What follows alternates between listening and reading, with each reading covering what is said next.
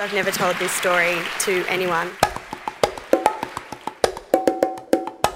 It took me a moment or two to realise what I'd just agreed to. The first mistake that I ever made in my life. She said, I'm leaving Broome now, I'm coming to meet you. The memory lasted forever. Wanted young dynamic people to join our dog sledding family.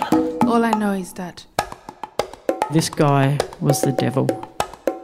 All the hairs stand up. It was like a shockwave going through my body.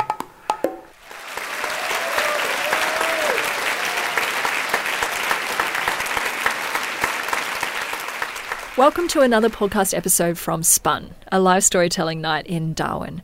My name's Jess Ong, and the story you're about to hear is from journalist Eliana Lawford, who reveals the importance of identity and the power of tan in a can.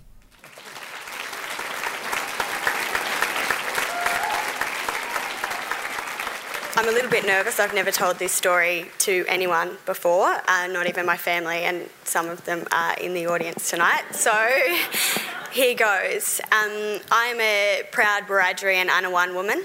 My dad's dad is a Wiradjuri man from Orange in New South Wales, and my dad's mum is an Anaiwan woman from Uralla in New South Wales. But I spent most of um, my life growing up on a Awabakal and Worimi lands in Newcastle in New South Wales.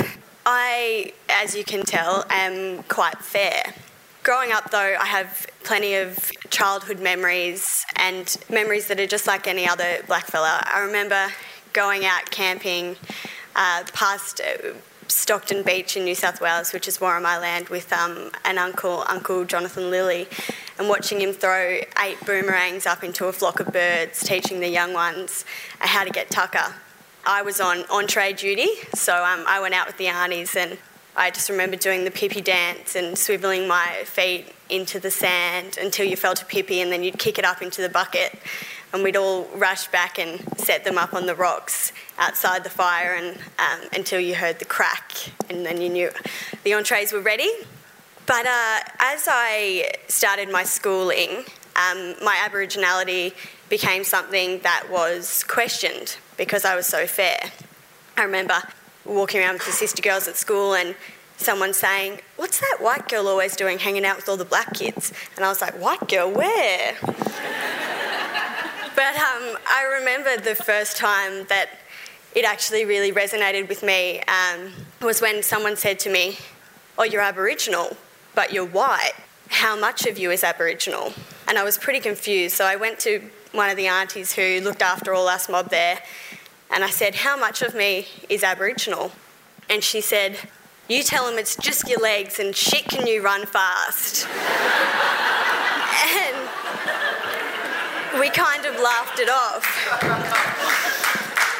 I can't run fast. But uh, this was something I continued to get asked, you know, oh, so do you tick the box? Do you get things for that? And every time I was asked these questions, I became more and more disgusted with the colour of my skin. Um, that disgust, I guess, hit its peak when I was in about year 10 in high school and I received an Aboriginal scholarship. And who says us black fellas don't get handouts? Living proof. I mean, I didn't get a, a car or a house or money, but um, I got two weeks unpaid work experience at the ABC. and, and I was over the moon. But then it hit me, I had this thought how can I get up on stage as a black woman when I'm white? And that's when I discovered tan in a can. the night before I had to go down to accept this award, I lathered myself up so thickly in fake tan.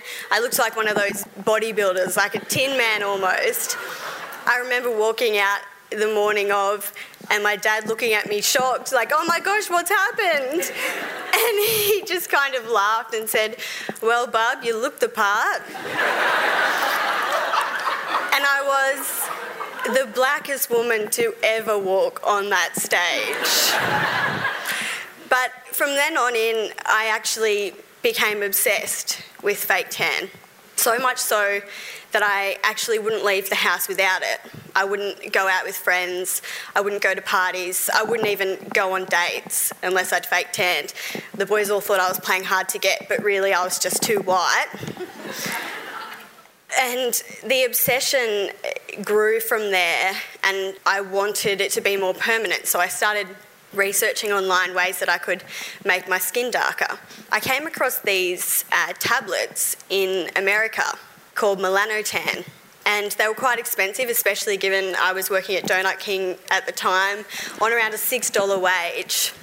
But, anyways, I ordered these pills from America and I started taking them.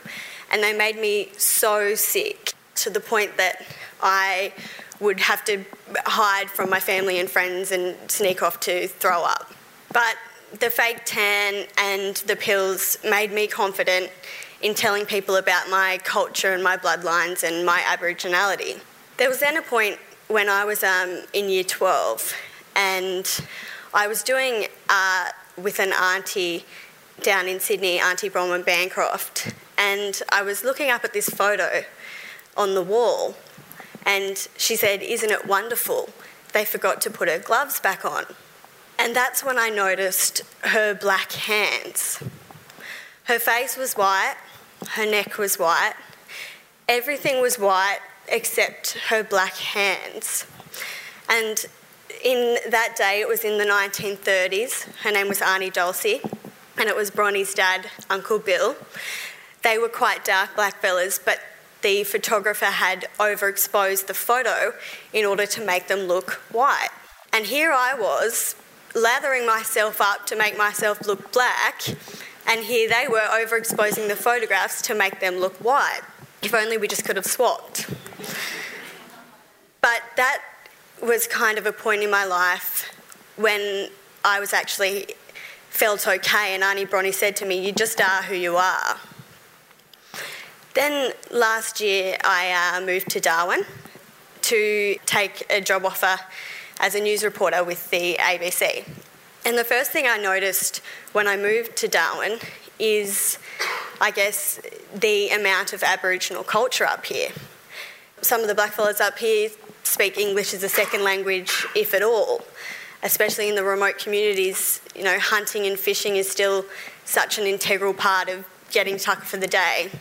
And I felt like I was taken straight back to where I'd started, and I felt so white.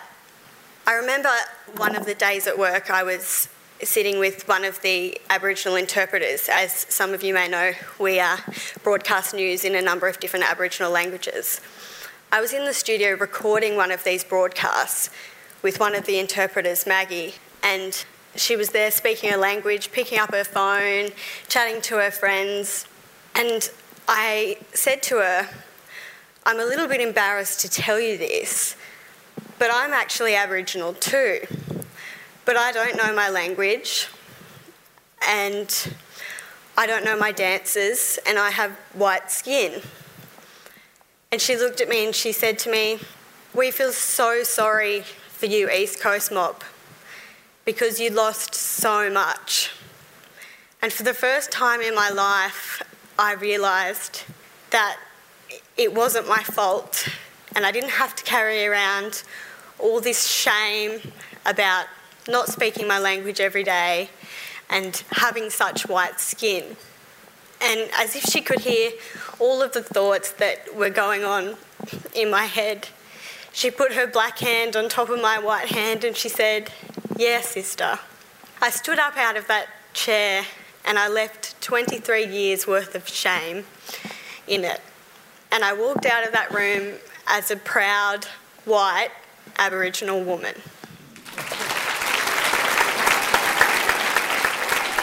I still get goosebumps hearing the end of Eliana's story, despite listening to it a number of times now. And I think it's her struggle with shame around her cultural practice, which is something I can really identify with. Eliana now works for NITV. She told her story at our event as part of Garrmalang Festival, which is an Indigenous festival up here in Darwin. This podcast episode featured sound editing by Rosa Ellen, music by Lashlo Hassani, and story production by Patrick Horton, with funding support from Darwin International Airport. My name's Jess Ong. Thanks for listening.